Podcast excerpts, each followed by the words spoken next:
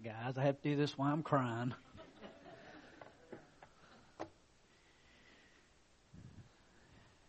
Our scripture reading this morning is a single verse from Proverbs chapter 31, uh, verse 30. So ask when you find Proverbs 31 if you'll stand in our great God's honor.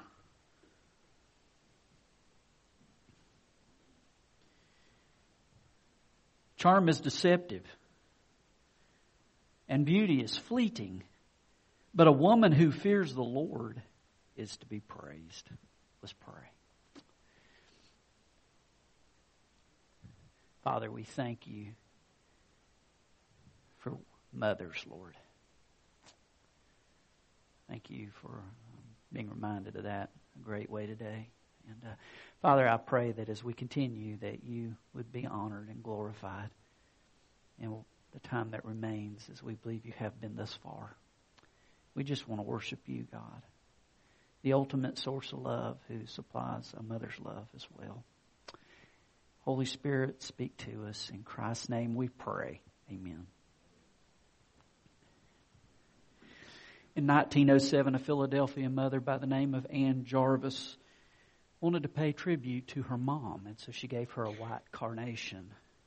And she wrote her a very moving letter of how she loved her mom.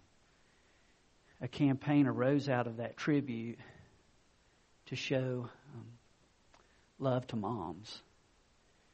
And Anna Jarvis's heart was for moms to write letters to their mothers. Matter of fact, uh, 1914, President Woodrow Wilson declared the second day in May Mother's Day. But uh, Anna Jarvis, she was not just a sweet, cushy kind of lady. She had a little bit of barbed wire fence wrapped around her for a hug at times. Uh, as a matter of fact, she said, although she was grateful that the second Sunday in May had been declared Mother's Day, she was not grateful with all the money that was being made off of it and all the cards that were being bought by lazy people who should write their mother's letters instead of just signing a card. Uh, and I want to share with you one card I thought was really cute. Uh, it's about three mothers who were bragging on their grown kids. The first mom said, Well, he threw a big party for me at a fancy restaurant, even hired a band to play. Second mom said, That's nothing. She said, My baby loves me, bought me a trip to the Greek islands, fully paid vacation. Third mom said, huh, That's nothing. My son, for the last three years, has been paying a psychiatrist $100 an hour twice a week, and the whole time he talks about no one else but me. That may not be so good. The truth is, uh, in this chapter, Proverbs 31, as we ended up, many times we preachers talk about this woman who was the perfect woman, had it totally together. Truth is, we probably depress some of you ladies by the time you leave here as we look at this woman and all that she accomplished. Uh, verse 24, we see that she made all of her family's clothing. She's a master seamstress. Man, I'm at the point I can't even see the little hole in the needle, hardly get it through there. Uh, then we read in verses 16 and verse 24, she sold real estate. She was an entrepreneur, quite a business lady. Verse 18 talks about her lamp never goes out at night. Man, she didn't need a lot of sleep. She got a lot done. Like me, man, 10 o'clock comes around, I'm ready to go to bed. Verse 14 talks about she exported foods from afar. Many of us can't seem to keep enough milk and bread in stock, much less all these elegant foods. And then in verse 22, it talks about how she's always dressed in fine linen and purple. Elegant clothes. Man, she's a lady of fashion. You depressed yet? This is the model. This is how you're supposed to find it. You know, there's many young moms, the only purple they have is from a sippy cup that leaked and, and, and got on the clothing. And here's the interesting point. This lady, as we read through here, most scholars believe was the mom of King Solomon. Now, stay with me a minute. Bathsheba. Now, do you think the king's mom might have had a little help?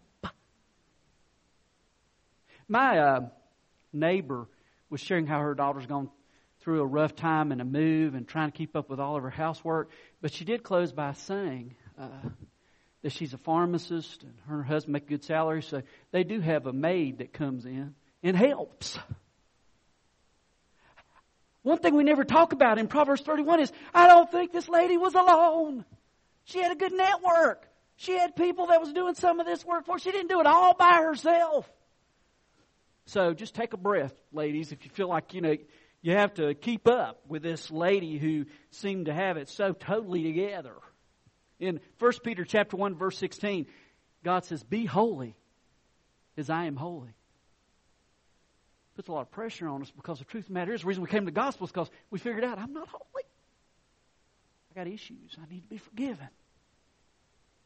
In Titus chapter 1, it talks about spiritual leaders that they must be blameless. Let me give you some insight. Your pastor and your deacons are not totally blameless.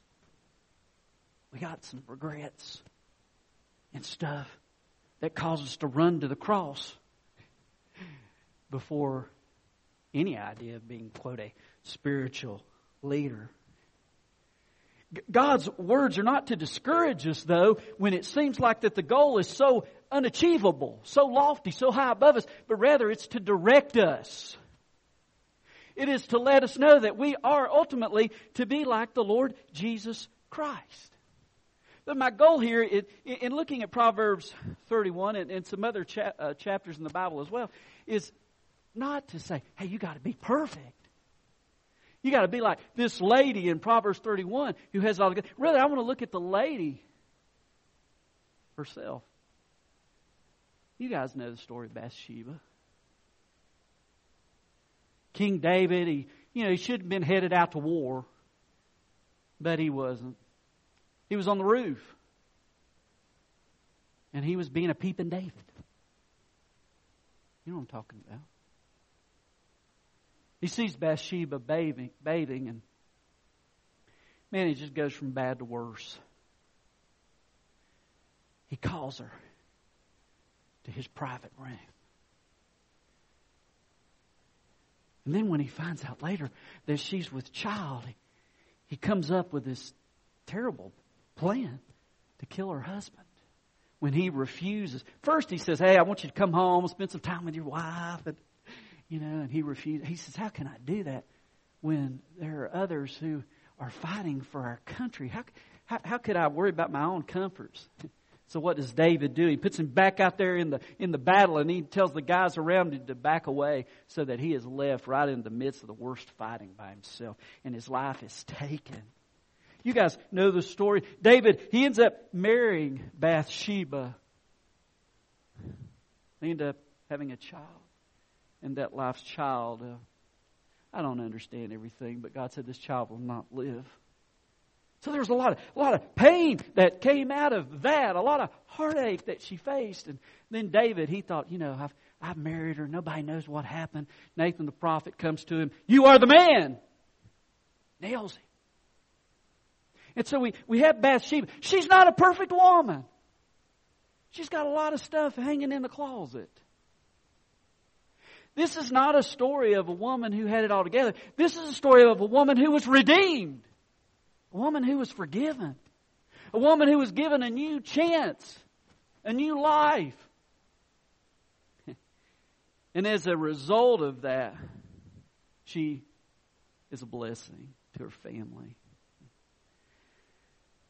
A blessing to her family. Uh, first point here it's possible to have failed early in life and yet wield godly influence later in life. Look at verse 11 of Proverbs 31. It says, Her husband has full confidence in her and lacks nothing of value. She had shady past, but that wasn't who she was as a mom. God got a hold of her life. He changed her. She became a, a woman you could have confidence in. She wasn't that same lady who had the checkered past. That wasn't what marked her. There was a new confidence in her life that came because of her relationship with God. Secondly, lifelong consequences do not erase the potential for a godly legacy. It would have been easy for Bathsheba to become bitter. It would have been easy for her to place the blame on David for all that had happened and to be bitter about the death of her first child. But there's no word of this. And Solomon, matter of fact, Lemuel, King Lemuel, Lemuel means belonging to God. He's just saying, I'm one who belongs to God. Where did he learn about that? He learned about that from his mother, from Bathsheba, who had such a great impact on his life, along with his dad, King David. Matter of fact, in, turn with me Matthew chapter 1, as we look at the great genealogy It's kind of interesting. We come down to verse 6 as the genealogy of Jesus continues. It says, In Jesse, the father of King David, David was the father of Solomon, whose mother had been Uriah's wife. Why is that in there? Because God doesn't want us to remember a lady who was perfect, but a lady who had been forgiven. And that's always God's story to all of us. He's about redemption. He's about providing the forgiveness that we also desperately need. Charm is deceptive, beauty is fleeting, but a woman who fears the Lord is to be praised. Turn me to 1 Kings 17. I want to look at another lady the widow of Zarephath. Widow of Zarephath. She had a difficult task. We don't know what happened to her husband. We don't know if she's divorced, if he died. Uh, we're not given the details. But we do find a lady who is struggling, and she is having a very difficult time. The place where she lives, Zarephath, in the Hebrew, literally means to refine, and as a noun, it means an instrument of refining. In other words, the place where she lived was just a clue to the difficulty of her life. God was taking these difficulties to do a work in this lady. And there was a struggle because of a drought, because of a lack of food. Uh, matter of fact, turn at verse 7 uh, as we see the account. He says, Sometime later, the, book, the brook dried up because there had been no rain in the land. The word of the Lord came to him, to Elijah Go at once to Zarephath, Sidon, and stay there. I've commanded a widow in that place to supply you with food. so he went to Zarephath. He came to the town gate. A widow that was there gathering sticks he called to her and asked, Would you bring me a little water in a jar so I may have a drink? And God knew how tough she was having it. But yet he still called Elijah to go there. Uh, as she was going to get it, he called, And bring me, please, a piece of bread. She answers, As surely as the Lord your God lives, I don't have any bread, only a handful of flour in a jar and a little oil in a jug. I'm gathering a few sticks to take home and make a meal for myself and my son that we may eat it and die. This lady's depressed. Maybe there's some of you here or someone you know who is at the end of hope. Just feels like I, I just feel wiped out. I just am overwhelmed. I can't handle it. This is where this lady is. It's where she is. Uh, look as she goes on. Um, she says, uh, I am gathering a few sticks to take home and make a meal for myself and my son that we may eat it and die. And die. Elijah said to her, Don't be afraid. Go home. Do as you have said. But first make a small cake of bread for me from what you have and bring it to me. and then make something for yourself and your son. For this is what the Lord, the God of Israel, says The jar of flour will not be used up, and the jug of oil will not run dry until the day the Lord gives rain on the land. She went away and did as Elijah told her. So there was food every day for Elijah. Not just for Elijah, though, and for the woman and her family. For the jar of flour was not used up, and the jug of oil did not run dry, in keeping with the word of the Lord spoken by Elijah. God took care of her as she trusted Him, she walked in faith. In what appeared to be impossible, God met the need. So, this third truth while God's method of provision will vary from generation to generation, His faithfulness will never fail. Can't always tell you how God will come through, only that He will come through. That's what we learn in this widow's case. Abraham Lincoln uh, once said, He is not poor nor destitute who has had a godly mother. What a priceless treasure. Another lady I want to mention here uh, quickly is Ahinoam. Uh, she's mentioned in 1 Samuel 20. She's the mother of David's best friend, Jonathan whose father is Saul. And really, we don't know a whole lot about her. Um, in 1 Samuel 20, 30, we catch some insight about her that I want to bring out.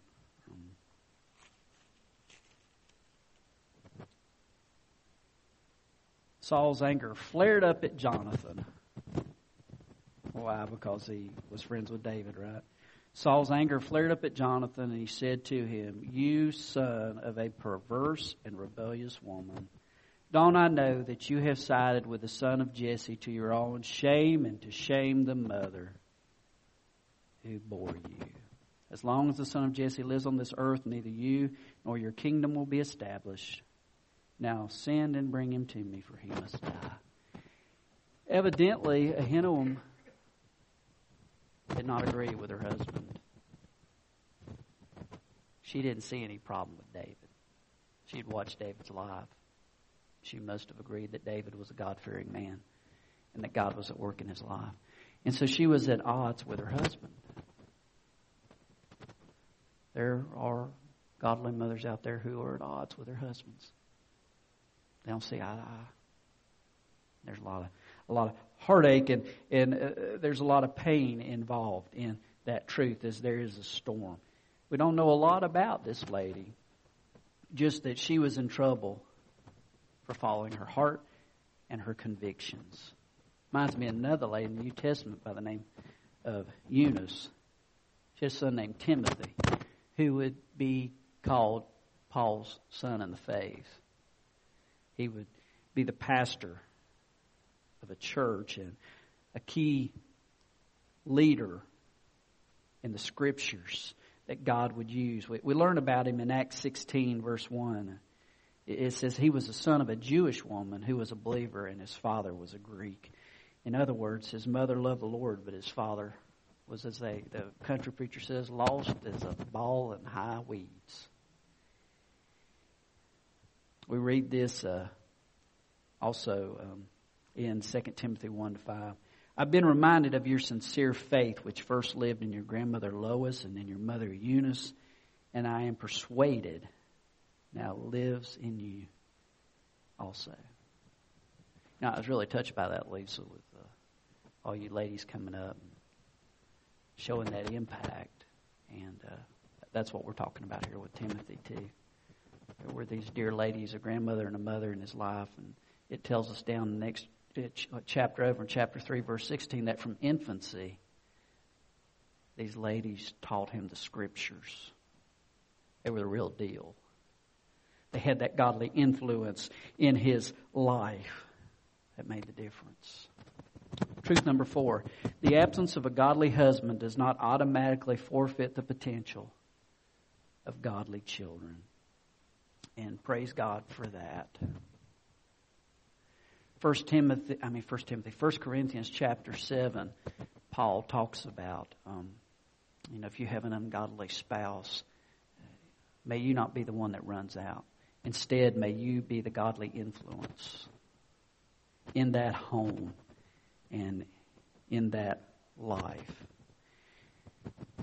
And Lois and Eunice, uh, they were the type of ladies that demonstrated this as uh, Eunice stayed with her ungodly husband, unbelieving husband. Uh, number five, an ungodly husband cannot extinguish the testimony of a godly wife.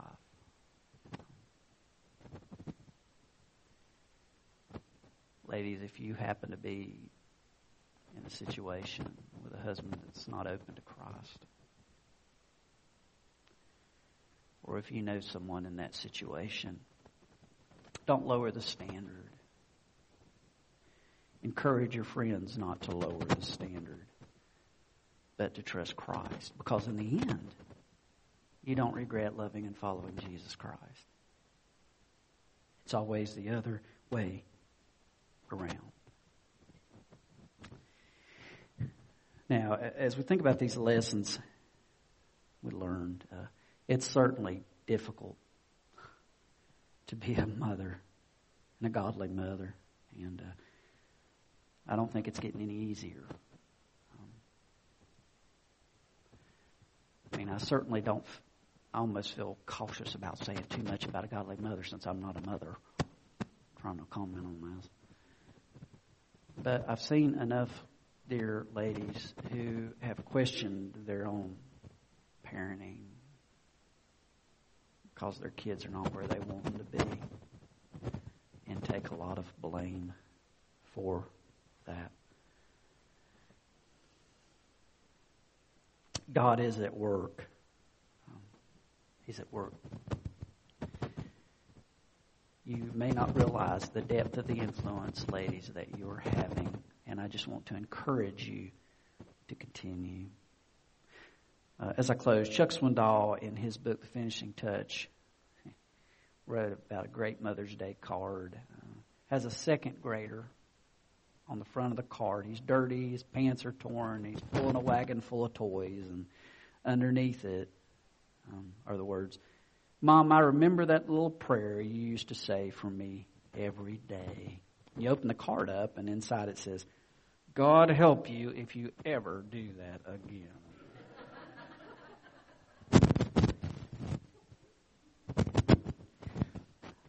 Am so grateful that we have a God. Matter of fact, it talks about in the scriptures that God does have a nurturing side to him. And I am grateful that he doesn't look at us and say, May you not do that again, or it's a coming. But instead, in his forgiveness and his precious love, we have the promise if we confess our sins, he is faithful and just to forgive us our sins and to cleanse us or purify us from all unrighteousness. That's the Heavenly Father we have. Let's pray. Father, I thank you for these examples of godly women who, Father, quite frankly, were at different places, Father. But you were with them every place they were.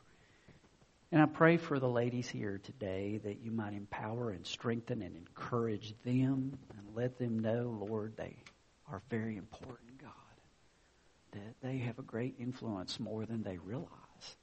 And may you encourage them, God, and I thank you for them. And I just pray, Father, that you would do a work among your people and that we would see Jesus.